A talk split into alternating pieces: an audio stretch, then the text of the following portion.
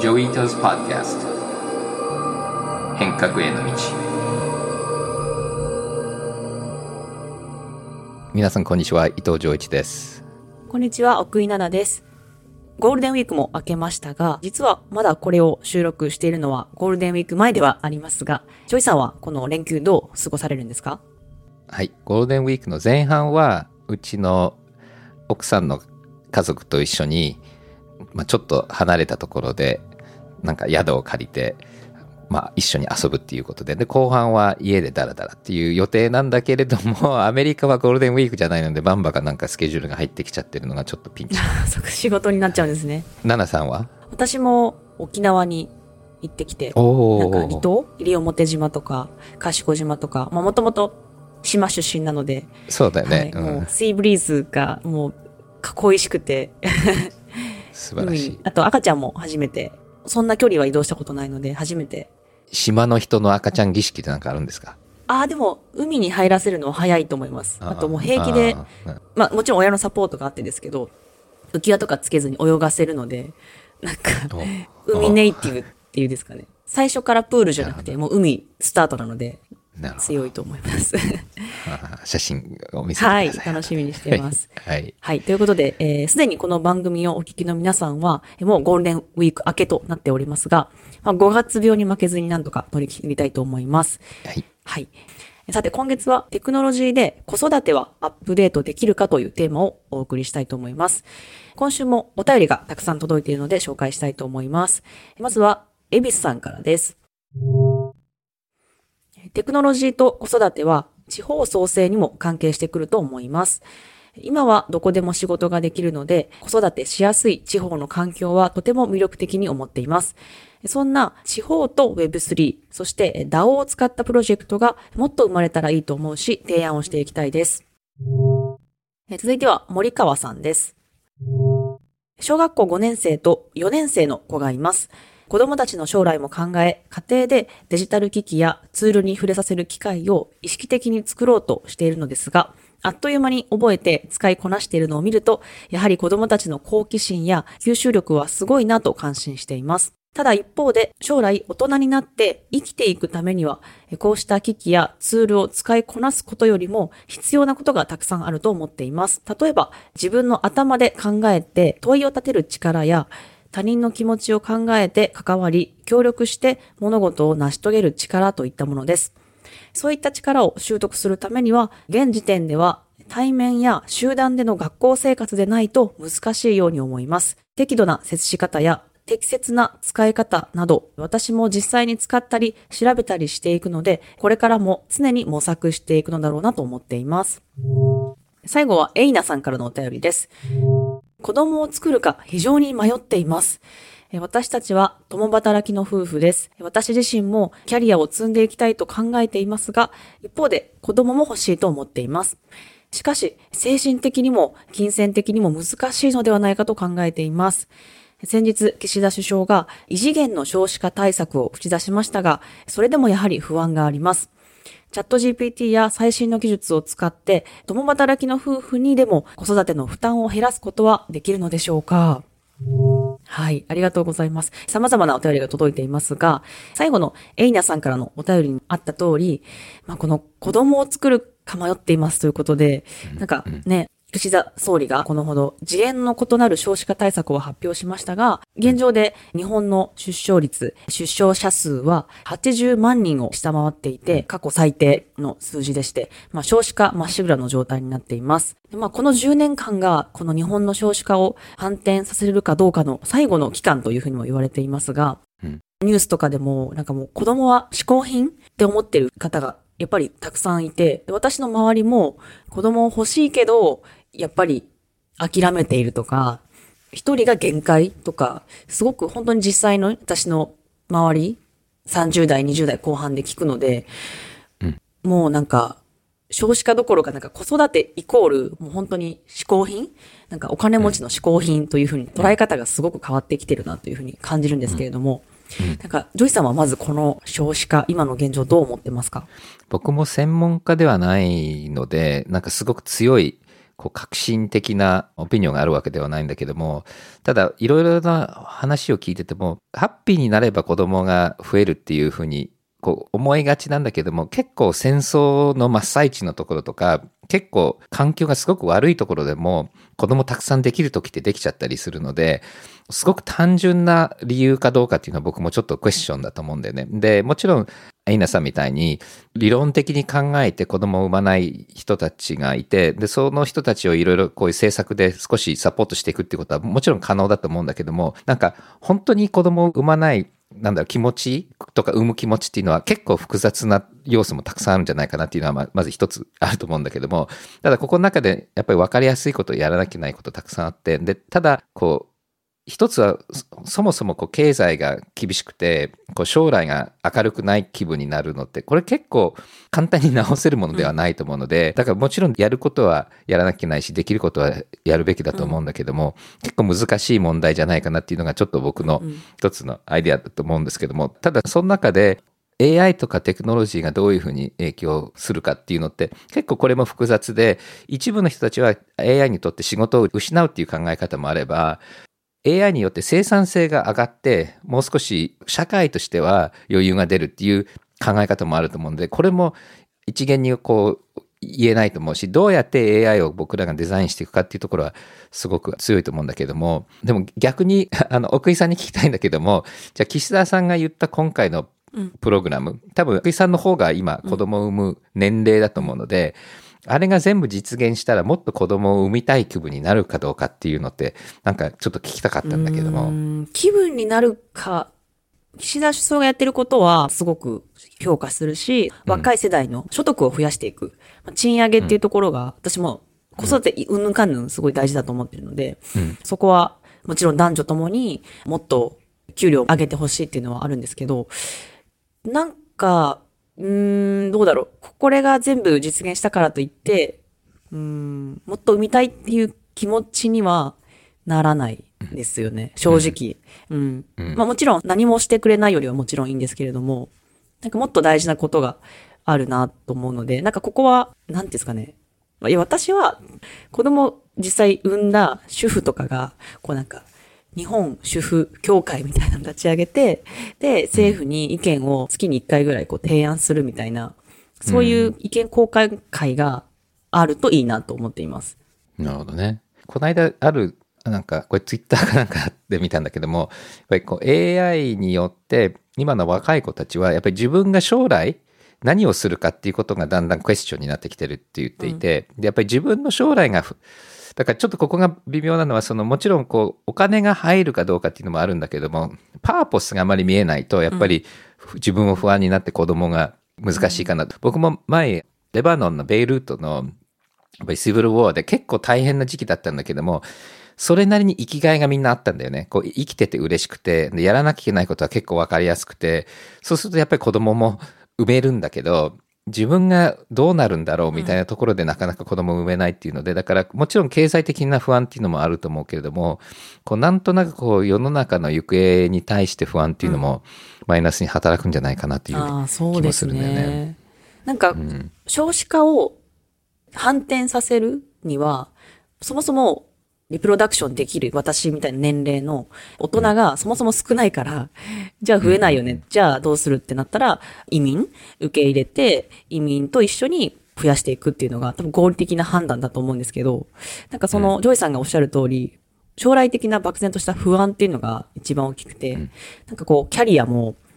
もちろんわからないし、物価も上がっていって、でもなんか日本の経済は良くなる感じがしないので、なんかそこは、私はもちろん政府の賃上げもそうですけど、やっぱり一人一人の独立心というか、まあその、 entrepreneur になるんでもいいし、外に、外国に出て行ってもいいし、なんか一人一人のビジネスリテラシーというか、なんかスキルを上げる方向に、特に女性の、にしないと、言い方すごい難しいけど、夫に養ってもらう前提じゃなくて、なんか自分も同じキャリアで走っていくぐらいの勢いじゃないと、将来不安になるよねって思ってます。うんうんうん、そうだよね。でも、ジョイさんもね、移民の国というか、アメリカで、うん、アメリカと日本で子育てしてきたと思うんですけれども、なんかアメリカと見てみて、日本の子育てってやりやすい点とか、やりにくい点って何かありますか、うんまあ、アメリカの方がやりやすいと思う。やっぱり多様性をもっと本気でやっているのと、あとやっぱり日本ってどうしてもこう周りの親に対するプレッシャーっていうのは強いよね。あ狭いのもあると思うんだけども、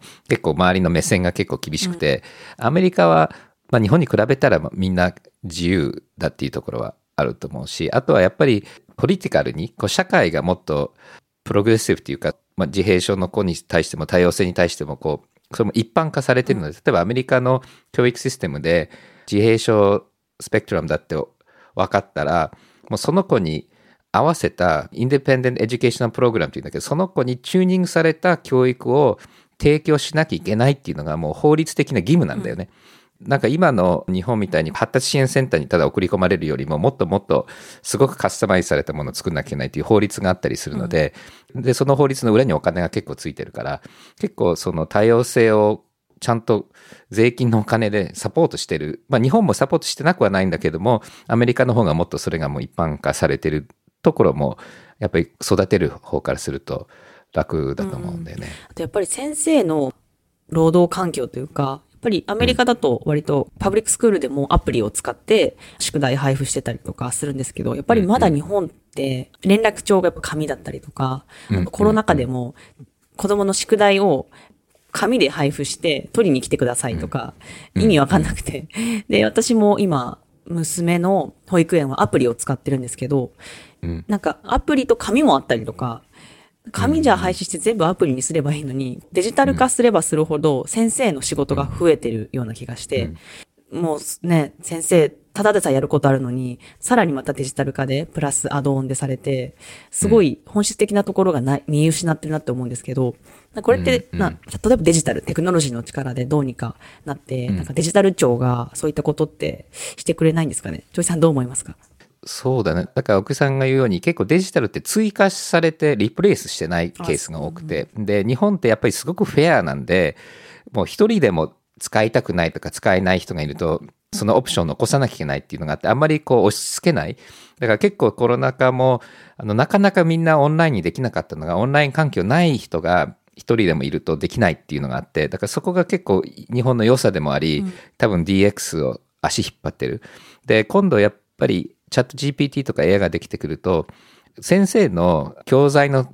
とか授業の設計とかにすごく役に立つと思うので、うん、やっぱり教員に AI を使わせるのはすごく僕はもしかするとパワーアップになると思うんだけども、ここもだからちょっと今後どうなるかわかんないけれども、意外にそれも時間かかる可能性があるので、だからその DX で紙をリプレイスするっていう、オーグメントじゃなくてリプレイスするっていうことと、その教員の今の時間をもっと AI を使って最適化っていうのができるとすごくいいと思うんだけども、でももしかするとちょっと時間かかるかなっていうのがちょっと心配、心配。いや、それすぐに DX じゃなくて、なんていうんですか、AI トランスフォーメーション、本当にすぐにでも進んでほしいと思います。うんはい。そして最初のエビスさんからのお便りであった通り、まあ、このテクノロジーが進化して、まあ、どこでも働けるっていう環境が整ってくると、地方への移住が増えたり、地方創生も期待できると思うんですけれども、実際に香川県の小木島、男木島と書いて小木島では、移住者が増えて、廃校になっていた小学校が再開したというニュースもありました。まあ、ジョイさんは実際にまあ、香川で働く、こういうデジタルワーカーと交流したことがあるそうですが、地方とテクノロジー、で子育てっていう関係について、どんな可能性があると思いますか、うん、僕も男木島行って、そこに住んでる人たちと話をして、日本はすごいやっぱりインフラに力入れたんで、男木島にも光ファイバーとかあるので、男木島で光ファイバーがあってあんなにいい環境で、で、ちゃんと学校もできてたら、僕だってなんかそこで子育てしたいなっていう気になると思うんだよね。で、コロナでいろいろこう実験的に地方に行った人たちもいると思うので、もっともっとそれが活性化できるんじゃないかな。で、これには Web3 も関係してくると思うんだけども、ただやっぱり数字を見ると、東京の人口ってまだじりじりと上がっていってるので、うん、そこをもうちょっとこうサポートしないと、あとまあ文化的なところもあるのかな。やっぱりどうしてもまだ親は日本の大企業に子供たちを行かせたい親も結構たくさんいるので、ただやっぱりライフスタイルとしては本当に島に住みながらあの好きにやって子供たちと一緒になんかいろいろできるっていうのは僕僕は夢だけどね。うんうんうん。ああ、ジョイさんも実際行かれてやっぱり移住したいと思いました？うん、やっぱりいいなと思いました。ただやっぱりどうしてもビジネスの種類によっては、やっぱり会ってご飯食べるのが必要だとか、結構そういうところもあるので、だからエンジニアとかアーティストとか、もっとリモートでやっても OK な職業からもしかするとそういうところに行くのかなっていう気はするんですね、まあでもやっぱりね、ジョイさんおっしゃる通り、都内あるいはまあ大阪、都市へのアクセスが良ければいいと思ってて、うんうん、例えばなんか、和歌山の南紀白浜空港は羽田から1時間で行けるし、徳島県も羽田から1時間ちょっとなので、なんかその、やっぱり都内からのアクセスが良くて、で、かつ、その、男木島みたいな島への交通インフラも整ってると、やっぱり移住へのハードルが下がるかなと思います。うん、はい。お便りの森川さんもおっしゃっていた、えー、自分の頭で考えて問いを立てる力や、えー、他人の気持ちを考えて関わること、協力して物事を成し遂げる力っていうのは、やっぱりテクノロジーとかデバイスだけでは、こういう習得は難しいと、ジョイさん思いますか？そうだね。もちろんフェイス2フェイスであった方が、いろいろいいし、できる限り必要だと思うんだけども、でもオンラインのゲームとか、オンラインの会話とか、ズームでも結構できるし、やっぱりアクセスのこと考えると、こうあんまり人と会いたくないとか、障害持ってて会えないとか、そういう子たちにとっては、このオンラインでのコミュニティってすごく実は良かったりすると思うので、まあ、その子にもよると思います。それで、こう、その子に合った環境として、で近くに遊べる、一緒に中に入れるのは僕はいいと思うんだけど、必ずしもリアルで会う必要はないかなと思うので、ギブアップしない方がいいと思いますけどね。はい、ありがとうございます。はい。はい。番組では引き続きテクノロジーと子育てに関するお便りを募集しています。ぜひお寄せください。お便りを採用した方には、変革コミュニティにご招待します。さて、ここからはインタビューのコーナーです。オリエンタルラジオの中田敦彦さんとの対談をお届けします。長さんみたいな人が Web3 を進化させる力があると思うので、なんかいろいろやってほしいな。ええー、いっぱいやりたいです。ね。今、悩んでるのが、ウォレットとか NFT 買うとか、暗号通貨、暗号資産とかも含めて、ちょっとまだハードル高いっていうか、あの、基本的に IT が進化したのって結局楽だからと思うんですよ。アマゾンで買う方が楽だからやるじゃないですか。でも、Web3 をやるのがまだ楽じゃないと思って、うんうん、早く楽、いつ楽になるんですか？1990年って、CD をダウンロードするの1日かかったんだよ、ね、ああ、そんなでしたっけ？確かに。で、多分、だから今は1億円を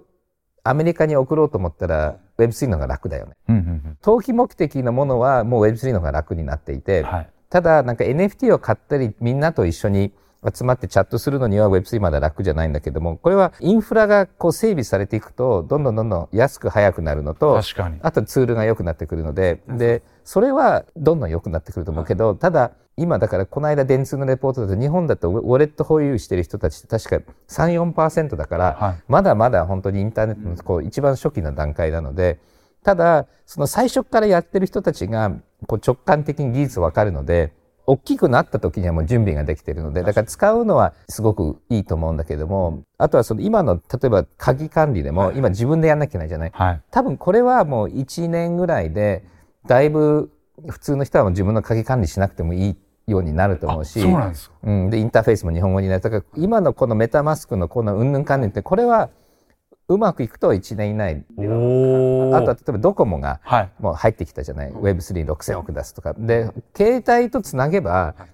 鍵はこう携帯と電話番号と接続するとか、あとはまあ銀行とかも入っているので、鍵は全部自分で管理しなきゃいけないっていうのは、だいぶ改善される。で、それが結構大きいよね。それ大きいですね。うんうん。あとはその詐欺とかリスクも随分減ると思うので、でこれもやっぱりその詐欺のものをブロック、だから昔メールもスパムがすごく多かったんだけど、これはスパムフィルターでなくなったと同じように、こう詐欺サイトとかもだいぶクリアはできるようになると思うので、これは数年でできる。ただ、一般的に今みたいにスマホでみんなできるような、誰でも使ってる感覚っていうのはまだまだちょっと何年かかかると思うんで。でも本当だから5年とか6年とか先を見ながらコツコツ今やるっていうのは、まあ正しい状態なんですよね。だと思う。だから、あと最後僕聞きたかったのは、はい、番組でたまにお茶の話をしてるんだけども、はい、お茶はどういうきっかけだったんですか？そうですよね。伊藤さんもやってらっしゃるんですよ。僕もね、中さんが喋ってるのを見て、僕もこっそり、まだまだなんだけどもやってて、でも中さんも喋ってるし、こう上手にこう自分のコンテンツに持ち込んでるなという感じしたんだけど。お茶に関しては、その、成り行きだったんですよね。ちょうど、糸井重里さんと山田五郎さんっていう方とお話しした時に、で、今僕40歳なんですけど、ちょうど仕事油乗ってるんでしょみたいな。で、無敵状態なんでしょみたいな。でもそのままじゃ行き詰まるよみたいな言われて、どうしたらいいですかって言ったら、趣味だよって趣味をやらなきゃダメだ。自分の、要するに今までやってことない趣味を一からやることで、言ったらまあ、急に無能になるわけじゃないですか。その、やってないことだから。その感覚がいいし、それをやることで本業に帰ってくるもんもあるから、趣味やりなよって言われて、それ糸井さんに言われて、そのちょうどすぐ次のタイミングで山田五郎さんに、趣味人なんですよね、山田五郎さんが。僕何の趣味したいですかって聞いたら、茶道しかないよって言われて、お茶だよっつって、シンガポール住んでんでしょって、お茶は一番インターナショナルだからねっつって。もうドメスティックなものが一番インターナショナルだから、もう日本人がお茶立ってたら海外の人黙るよって。あ、そうなんですね。しかも、茶器もあるし、掛け軸もあるし、お花もあるし、建築もあるし、もう全部の芸術が集まってるから、向いてるよ、君。とか言って、中田君お茶やりなって言われて、もうドンピシャでお茶って言われたんで、で、僕の母親が昔あの、ちょっとだけお茶やってまして、器とかも、ろくろとかで家で趣味で作って、自分の作った器でお茶出したりしてくれてたんですよ。うん、だからじゃあやろうと思って。で、やり始めたら、ハマりました。なるほど。はい。面白いですよね。僕も前はなんか周りでお茶やってる人がいたけど、はいはい、なんかこう全然興味なかったし、はい、本当にわかんなかったんだけども、はい、たまたま僕のパートナーの林がなんかお茶やりたいけど怖いから一緒にやらないって言われて、はい、一緒にやり始めたら、ちょっとハマり症なんです。けど、ハマっちゃって。で、僕も日本にずっと住んでなかったから、はい漢字も苦手だし、特に手書きの漢字ってこう、うん、本当読めないし、絶対ダメだなと思ってたんで。手書きの漢字やっぱ読みづらいですか？読みづらいよね。あと、こう、Google トランスレートで読めなかったりするから。あ確かに。で、こう、絶対無理だと思ったんだけども、だんだんこう、ハマってきて、そうすると、実は周りに、落合くんとか、長さんとかやってんだなっていうのが気がついて、はい、これ流行ってんの？それとも、なんか、みんなはなんかどんどん減っていってって言ってるけども、でも周りなんか増えてるような、多分見えるだけなのかな？どうなんですかね。でも、そのお茶の中でもどこ面白がってお茶やってるのか結構人によって相当違うんだな。そうかもしれない。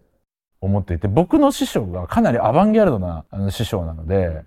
僕はすごくそれが好きで、あなるほどもう、だからマンションの一室で茶室作っていて、茶器とか軸とかも全部現代作家が作ってるやつとかの、現代アートとかが好きなんで、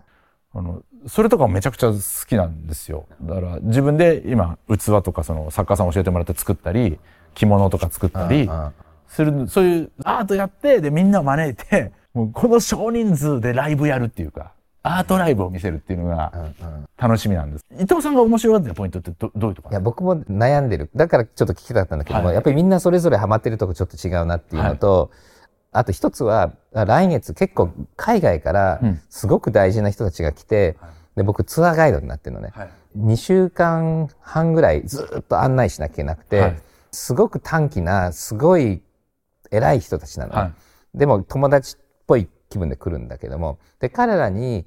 いろいろ説明しなきゃいけないわけ。はい、で、どうやって説明しようかなってずっとね、2020年に来るはずだったんだけど、ずっと延期になって、そしたら彼らにこう全部つなげるのにはお茶かなと。で、みんな結構ね、ストーリーが好きな。だから、はい、利休と空海。はい、この二人をまず説明して、そしてどこに行っても、その利休と空海のストーリーにつないでいくと、うん、大体どこに行ってもね、こう、はまっていくかなと。で、で結構行くと必ずね、お茶会とか、はい、なんとかってそういうこう道具みんな見せてくるじゃない。でも、はい、なんでこれが大事かって説明しないと、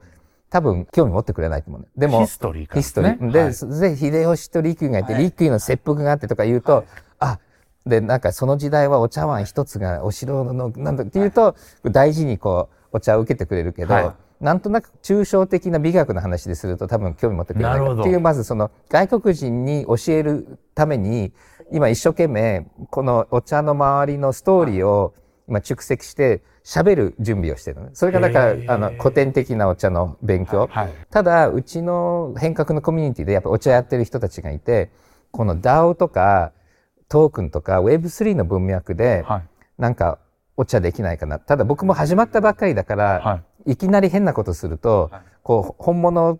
が分かってないくせに変なことしちゃダメだよっていうのはありそうな気がして、ただなんかいじりたいなと思って、で、ちょっと思ったのは、で、結構面白いのは、茶道具って、西洋のアートの評論家ってすごく嫌ってて、なぜかというと西洋のアートって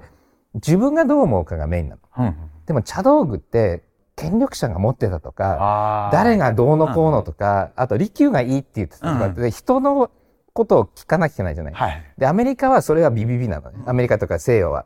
西洋は自分とアートの関係。だから、ただこの日本のこの、日本的な文化の中のこのお茶の道具があるね。はい、でも、これってもしかしたら NFT に合うかなと。だから僕思ったのはお、お茶会をやると。で、例えば茶杓に自分で字を書いて、はい、それを NFT つけて人に渡すと。で、その渡すたんびに NFT も動くようにして、茶道具をコミュニティで回すと。だから例えば変革茶道具、だから裏千家の茶道具と同じ変革の茶道具があると。はい、でそこに茶道具入れると、あのトークンもらえると。で、渡すたんびにみんなオークションで落とすんだけれども、それはもらった相手に払うんじゃなくて、コミュニティに戻すと。うん、だからさっき言ってたその吸い上げる。はい、だからトークンが発行したら吸い上げないとダメなんだけども、茶道具はだから自分がの持ち物じゃなくて、コミュニティの持ち物で、回るとお金が吸い上げられる茶道具ぐるぐるを一つのこの経済にで誰が持ってたか全部見えるじゃない、はい、だからこうなんていうのその茶道具の箱書きみたいなのを NFT にして、でまあ茶道具以外のお茶やらない人たちもなんかいろんなそのコミュニティの資産をお茶会で交換して交換するとお金をトークンを引き上げてでこう裏書きを書いていくとかなんかそういう実験できないかなっていうのちょっと面白いですね。全然違うアプローチですね 分かったけど、これ面白いかどうか分かんないけど。めちゃくちゃ面白いと思います。その、茶道具を共有して、そこに NFT をやってっていう、すごい開けたビジョンですね。うん、かな。ただ、いや、お茶は分かってないって言われるかもしれない。え、でも、でも、それぞれのあり方だと思うんですよ。で、僕はその今、利休が言ったからいいって言ってるところが一番面白いと思ってて。うんうんうん、だから利休は価値を規定した人じゃないですか。うんうん、黒がいいとか、あの、国産がいいみたいな。そういう感じで、僕は利益になりたいんですよ。あだから中田が作った茶碗が今一番いいぞっていうふうにしたいんですよね。ある本ですごい面白い話聞いたのは、秀吉がやっぱり商売うまい。はいはい。で、利休って、利休持ってると、利休がテイストメーカーじゃない、はい、そうすると原価こんなに安いものが、利休がいいって言ったら価値が出るじゃない、はい、そうすると、いろんな家来にお金を分配しなくても、利休の夏目を渡せば、言うこと聞いてくれるから、もう無から、だからそれこそトークンです。トークンなんですよ。はい、だからで、それ読んで、あ、なるほどなと思って、もう自分で価値を作ってで、なぜかというと、このテイストメーカーっていう利休を持ってたから。そうですよね。だからそれになれるんだって思うんですよ。なるほどね。価値を発行すればいいんだって。特にクラシカルなシャドウの世界って、ずっと利休以降の価値メーカーが絶対的な人がなんかいないのではないだろうかって思っていて、うんうんだから詫びたものがすごいいいってなってるじゃないですか。だから僕も真っ金金のものを流行らしたいんですよ。その、秀吉側の。だから金の茶室とか、やっぱいじられながらもみんな好きじゃないですか。で僕もう金の茶室作りたいんですよ。ああ、じゃあ利休の時代をこれで終わりにすると。終わりにする。俺が利休を終わらせるって思って、もうもう金を一番いいものにしたくて、もうもうすでに現代作家さんに金のその器を作ってもらって、もう着物も、もう詫びたものじゃなくて、もう、もう豪奢なものを作って、それで、僕あの、そもそもお茶を飲む行為自体って何だろうと思った時に、濃茶を練るじゃないですか。てかむしろ濃茶がメインじゃないですか。あれって異常なカフェインの量ですよね。うん、で、しかも茶会ってお酒も出るじゃないそのお食事とお酒とあって、濃茶いって薄茶いくじゃないですか。アルコールを摂取した上で、カフェインを異常な量摂取する。あとは糖分ね。糖分と。糖、アルコール、カフェイン、それを密室でアートを見ながら決めるって、だいぶとアバンギャルドだなと思ったんですよ。それに、で、ゴールドで囲まれたら、これはかっこいいぞと思って、で、DJ やってらっしゃるじゃないですか。でもそういうカルチャーだと思うんですよ。むしろ。なんでそんな茶飲みたいって思った時に、あ、みんなもう、だからレッドブルウォッカだったんだって思ったんですよ。エナジードリンクとウォッカみたいなアルコールとカフェイン決めてアート見る。これやーって思って、僕はそれが面白いから、逆に、茶会、この前初めて練習でやらせてもらったんですよ。そのコミュニティメンバーを10人だけ呼んで。だけど僕の茶会はもあの誰が呼ばれたかも一切言っちゃいけない。で呼ばれた人は、呼ばれた感想もどこにもシェアしちゃいけないし、写真も撮らないし、その人、メンバー同士でも会っても喋っちゃダメっていう、門外不出の密室の郊外現金のっていう、僕はなんかシェアしたり、拡散したりがないのが面白いって思って、社会の。閉じろ、閉じろってすごい。僕さ、師匠に最初に一客一定で招かれた時に衝撃を受けて、え、僕のためだけにこんな動画にもならないのにこんなに用意してくれたんだが感動したので、YouTube の逆振りで社会面白がってるんですよね。だからその NFT で配ってみんなと茶道具を共有するって感覚全く違うところを面白がってらっしゃったので、今話聞いてめちゃくちゃ面白かったです。あそういう人もいるんだ、みたいな。おお茶っていうものでも全然違う、イズムというか、生き方が出るから、面白いですね。面白いね。はい。なるほど。じゃあ今度、うちのお茶会にはい呼びます。えー、いいですか、はい、はい。いいですか？お邪魔します。でも、今僕のパートナーとやってるお茶会とか、はい結構全然違うタイプもあって、はいまだ僕も勉強中なので、はい。どういう方向に。だから本当にね、古典的な道具も面白いけども、はいはい僕もなんかこう、変な方向にも行ったら面白いかなと思って、ちょっとまだ、まだまだ考えてる。絶対いいですよね。僕その、今、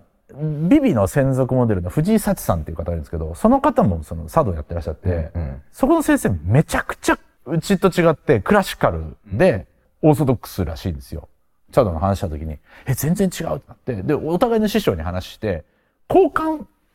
留学しませんって言って、ね。僕がそっちの藤井幸さんと一緒にそっちの先生のところ習いに行ったり、うん。幸さんとこっちでこっちの茶会行ったりして、文化の違いやりましょうとかやる。で、でも、茶道の世界もやっぱ拡散してほしいじゃないですか。うんうんうん。広げたいじゃないですか、面白さを。だから、いいですよって言ってくれて、そういうのやろうとしてるんで、ぜひ、ぜひ、じゃあ、茶道コラボも。お願いします。はい。裏千家ですか？裏千家。あ、じゃあ同じです。でもこの間、はい僕の最初のお茶会、一回しか、ちゃんとしたの一回しかやってなくて、はいでもそこには、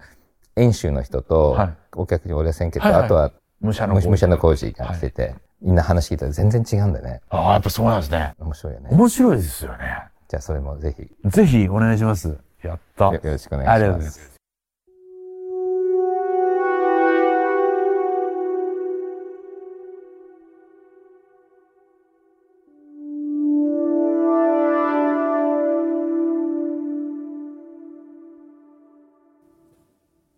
はい。で、ジョイさん、このトークは動画でも見れるんですよね。はい。中田さんとのインタビューは今週の金曜日夕方7時にアップします。そして、ポッドキャストに出てないようなトピックスもあるので、ぜひ見てください。はい。そして、これからスペシャルコンテンツもあると聞きました。はい。デジタルガレージの僕と共同創業した今の社長の林薫と、3月28日に亡くなった坂本龍一さんのいろんな思い出話と、あと坂本さんもいろんな我々のコンテンツ出てくれたので、まあ、その時のいろんなアーカイブの彼の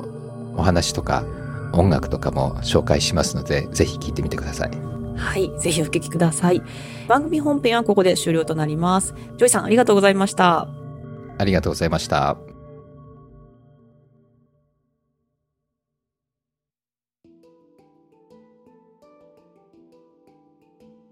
伊藤穰一と申します。私はデジタルガレージという会社の共同創業者です。えー社長で同じく創業者の林ですちょうどジョイとこの会社を立ち上げたのが1995年だけど、えー、龍一さんが我々と同じ時間を音楽インターネットという交差点を歩いてきたさまざまなサポートをさせていただきました、えーまず最初に、えー、龍一さんからデジタルガレージ25周年ということでいただいた曲のメッセージがあるけどジョイ覚えてる？メッセージ覚えてません。はい、それでは私が読み上げます。えーデジタルガレージはこの20年間常に伴走してきた感がある。ですから25年という時間は僕にとっても感慨深い。インターネットというものは地球大のそして惑星間のネットワークだという思いを込めてこの曲を作った。それではいただいた DG25 聴いてください。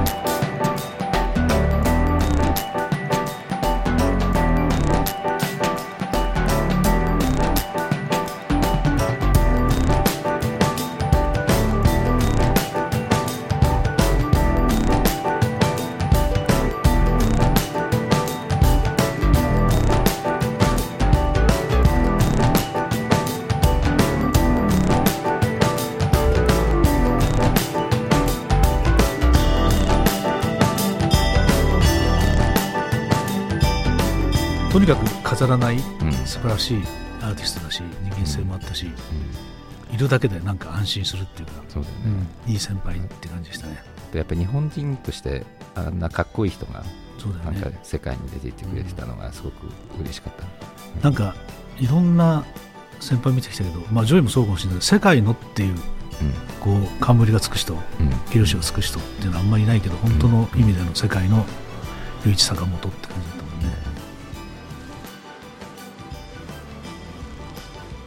えージョイはなんかティモシー・リアリーが龍一さんに紹介した不思議な出会いだと思うんだけど、あのティモシー・リアリーは本当にいろんな人紹介してくれて彼経由で会った人たちたくさんいるんだけど。実は坂本さんがジョイと出会った当時のことを語ったアーカイブが残ってましたのでぜひお聞きください。LA に行った時に、今もう亡くなったそのティモティ・リアリーっていう方のとこに行ったんですよ。そう亡くなる、彼が亡くなる数年前で、えーもう70代だったと思うんですけど、すごく切れていて、とても面白いおじいちゃんで、お酒もバンバン飲むような方でね。で、まあ僕が日本人だと思ったからでしょうけども、自分の方から、その若い日本人で上位伊藤っていうのがいて、すごく面白いんだっていう話をね、するんですよ。で、僕は全く知らなかったので、へえ、どういうふうに面白いのかなと思っていて、なんとなくずっとその名前が、あの、どんなやつだろうと思って、会いたいなと思って、ずっと頭にあったんですよね。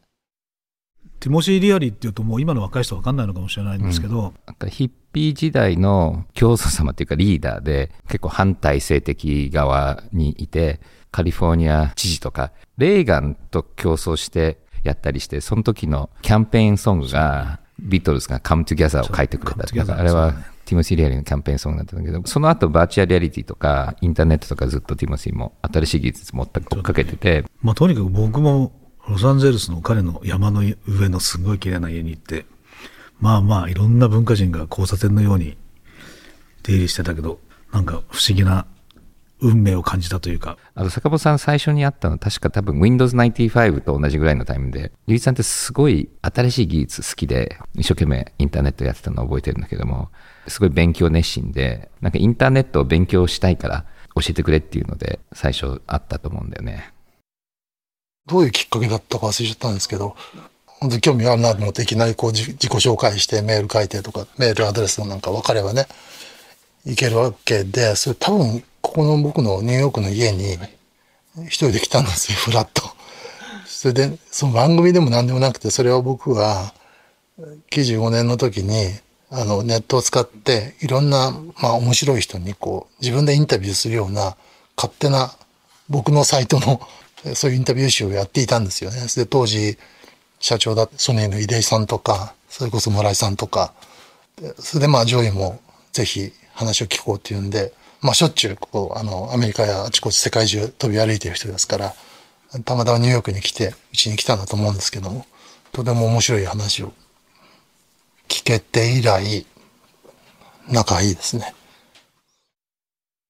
もともとやっぱり音楽としてコンピューターをあれだけ使ってテクノっていうジャンルを作って、で、その後ずっとインターネットをうまく使いながら今に至るじゃない？うんうんうん。テクノロジーノマドっていうか、そういった意味でもすごいコミュニティの中ではリーダーだったと思うんだけど、確かに YMO ってその時代のテクノロジーを文化にしたっていうすごく代表的なそうだよね。パーツで、で、なんか僕なんかスペースインベーダーのあの音と YMO のあの音と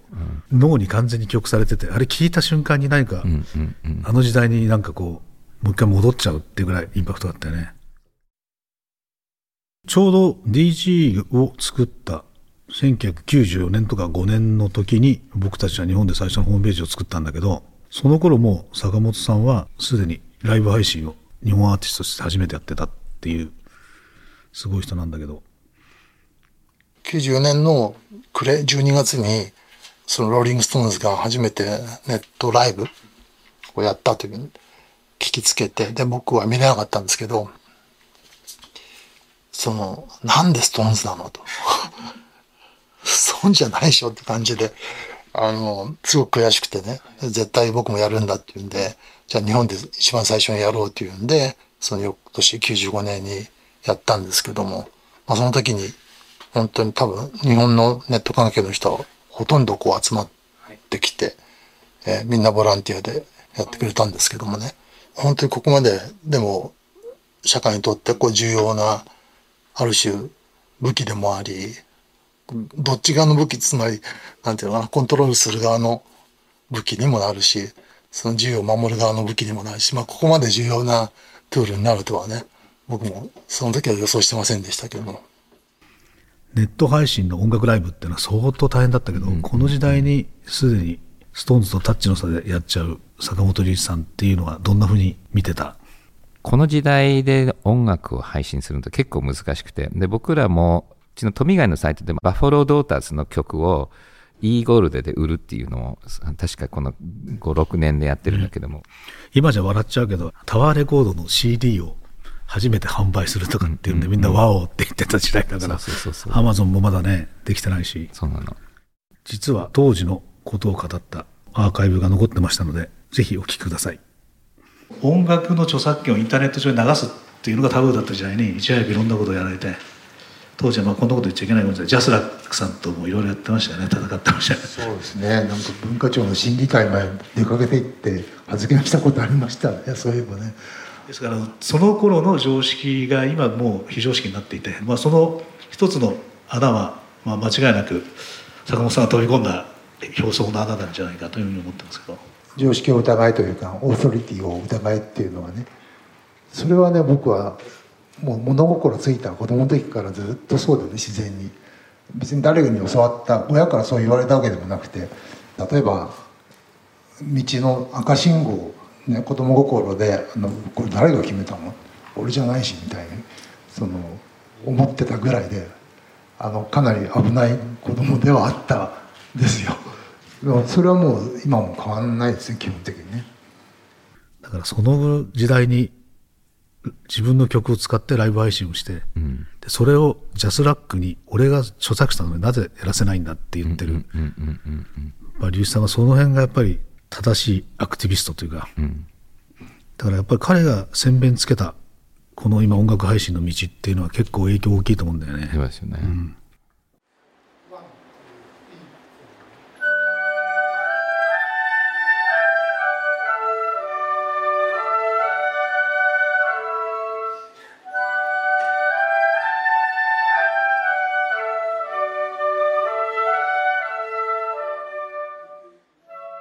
龍一さんの社会活動はもう亡くなる直前まで力を入れていた東北ユースオーケストラっていうのがあったんだけど、これはもうずっと僕たちも支援させていただいたんですけど、あの、龍さんが言ってたのが、ちょうど福島の震災があった。1年目はみんな協力してくれる企業や人がいっぱいいたんだけど、2年目以降は本当にシーンとしてしまって、でぜひ DG にサポートしてくんないかっていう話が来たので、もう一も二もなくじゃあやらせてくださいって話になって、で僕はその時に龍一さんに言ったのは、やっぱりいいことは目立たないけど、とにかくずっと遠回しでやってると必ずいいことがあるんじゃないかっていうようなことを龍一さんに言ったら、龍一さんも全くその通りだねって言って、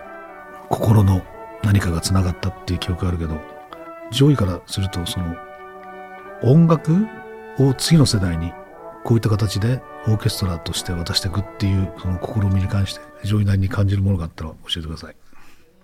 坂本さんも僕が聞いてる話だと結構小さい時から音楽やってたのでやっぱり若い子たちにいい音楽をシェアするっていうのとあと結構坂本さんっているとこなんかかなり音楽にはこだわってるのであんまり適当な音楽聴きたくないっていうのでだかそういう意味ですこの若い子たちに自分と同じくいい音楽を伝えることによってミュージシャンになるっていうのが彼の思いの一つだったのかなと思いました。そうだよね。うん。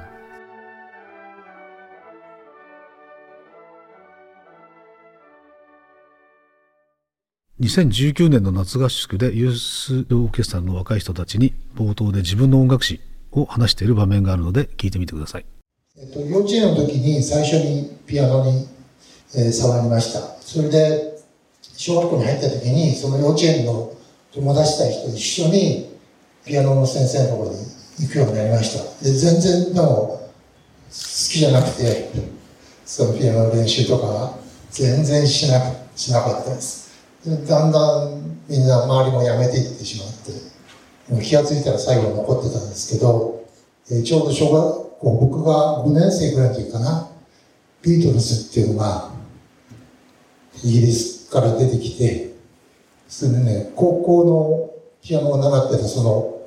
お姉さんがある日音楽雑誌を持っていて表紙にその髪の毛の長い4人の男の子が映っていてですね。でどんな音楽かなと思ってラジオで聞いたりしてとても好きになりました。でちょうどその同じ頃にビートルズにハマってた頃に、えーベートーベンにもハマって、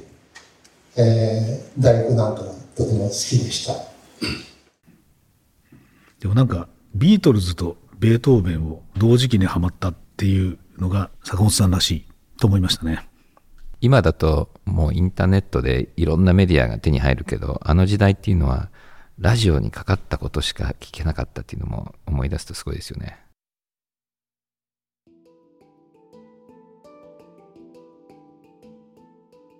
DG ラボっていう R&D の一環として映像と音を AR として場所に貼り付けてそこに行くと音が聞けるっていうのをリュウジさんと一緒に森ビルでやったんだけど、うん。えー、とちょうどその頃坂本さんが渋谷で音の風景をサンプリングしながらやろうとしたプロジェクトについて話したトークがあるので聞いてみてください。まあ、渋谷というとその渋谷駅周辺のことがどうしても頭に浮かんでしまうんですけど正直言ってうるさいですよね。僕はあのあんまり実は好きじゃないんですよ。うるさいところが。だからというわけではないんですけどその渋谷区の音の風景。サウンドマップといいますか。サウンドスケープ。を作ったらどうかなと勝手に思っていましてもう2年ぐらい前から思っていて。で友達と話し合ってみて仮のアプリとかねあの地図なんかもこういう地図ができたらいいんじゃないかな、えー勝手に考えてみまして、えーどういう渋谷区のどういうところにはどういうどのくらいの騒音があってここはどのくらい静かでとかそういう音のマップを作ってその後にじゃあその渋谷区としてどういう音環境だったら幸せに暮らしていけるのかっていうことをね考えるきっかけになってくれればなと。やっぱりリアルとバーチャルの接続とそこにやっぱり音楽がほっとして出るっていうのはすごくこれから重要だと思うのでだから今 AR を一生懸命アップルとかみんな作ってると思うんだけどもやっぱりそこに可能性をちゃんと感じて早めにやったっていうのもすごく精神的だったと思いますがこれから盛り上がるんじゃないかな。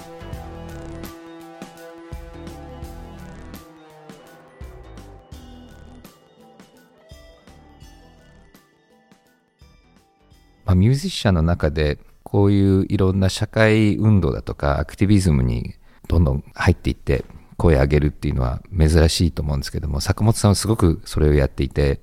僕のメンターでもあったんですよねこの辺。当時だと元ポリスのスティングぐらいがすごい目立った環境活動家スラッシュミュージシャンって感じだったけど、もう本当にそれに負けてないぐらい、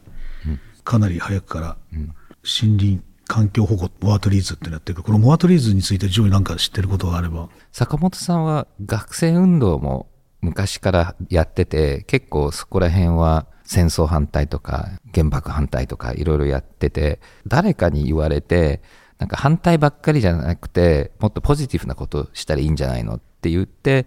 more trees っていうのを始めたって聞いたんですけどノーモアとかノーなんとかっていうんじゃなくて、モアって言ってもっとポジティブな言葉を使った方がいいってそういう意味だ、うん。やっぱりかっこよく美しくやりたいっていうのがあるのね、まあ、僕がやってることがかっこいいかどうかはそれはさておいてですね、まあ、自分としてはそう思って。だから言ってることが正しくても受け入れにくいこう入り口というかお化粧っていうかこう見かけがあるとやっぱり人の心には入っていかないんでそれは音楽でもファッションでも何でもそうですけどあの言ってることも正しくてでも見かけもいいと。これでやっと人は見見てくれるし耳も傾けてくれると思うのでまあそういう精神でやってきました素晴らしいね学生運動って言うとなんかヘルメットとサングラスとマスクみたいなイメージだったのがちょっとかっこ悪いのをぱり坂本さんはすごくかっこよくしながらメッセージを曲げないっていうのがすごく特徴的だったんじゃないかなと思うんですよね。New Context Designer Digital Garage. デジタルガレージは危険な海に最初に飛び込むファーストペンギンスピリットを創業以来大事にし続けています。これから来る Web3 オープンソース時代を見据えたテクノロジーで新たなビジネスを生み出す仲間を募集しています。番組詳細欄にあるリンクよりぜひご覧ください Web3 is here. Join us. Join the first penguins.